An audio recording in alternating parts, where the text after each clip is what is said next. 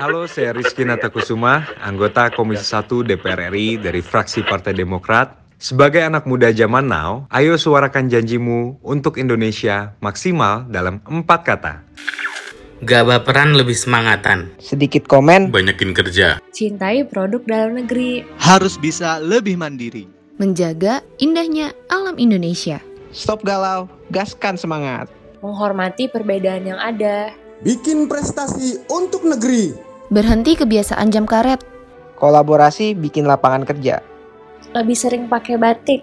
Berhenti mageran, makin, waktunya bergerak, Lebih proaktif. makin inovatif. Semangat anak muda adalah semangat bangsa. Selamat Hari Sumpah Pemuda. Iklan radio ini adalah kolaborasi DPR RI dan Anak Muda Indonesia.